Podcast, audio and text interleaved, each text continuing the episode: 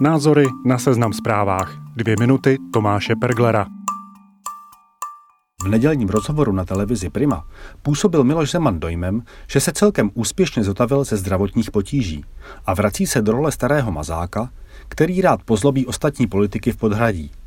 Ať už nějakým slovním pošťouchnutím nebo rozpínavým přístupem k prezidentským pravomocem. Takové zdání však klame. S nástupem vlády Petra Fialy se Zemanův politický rádius podstatně stenčil. V zásadě poprvé musí jako prezident koexistovat s poměrně silnou vládní koalicí, která na něm není závislá a není ani zatížená zemanovským traumatem z minulosti. Stručně si připomeňme, jak silné pozici se Zeman těšil dříve.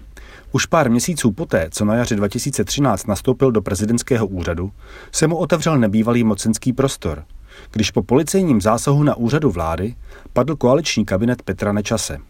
Zeman si následně bez okolků vyjmenoval vládu podle svého výběru v čele s Jiřím Rusnokem. Následující vládní koalice ČSSD, Hnutí Ano a KDU ČSL sice měla spolehlivou většinu v poslanecké sněmovně.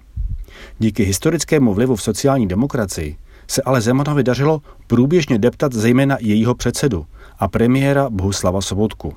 Tím nepřímo přispěl k propadu ČSSD v následujících volbách v roce 2017.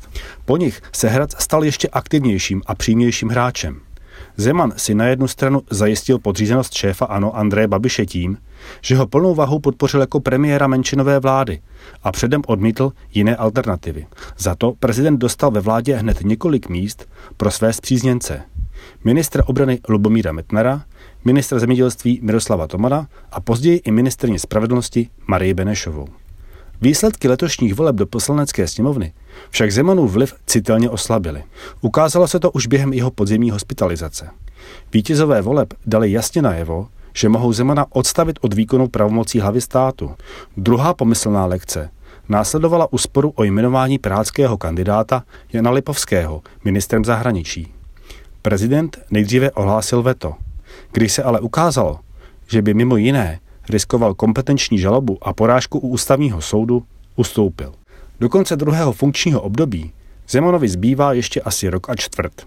Pokud současná koalice do té doby vydrží, bude se muset nynější prezident v závěrečné fázi svého prezidentství smířit nejen se zhoršenými zdravotními handicapy, ale také s výrazně omezenější rolí na politickém hřišti. Páky, kterými se dříve vydobil širší vliv, mu tentokrát prostě chybí.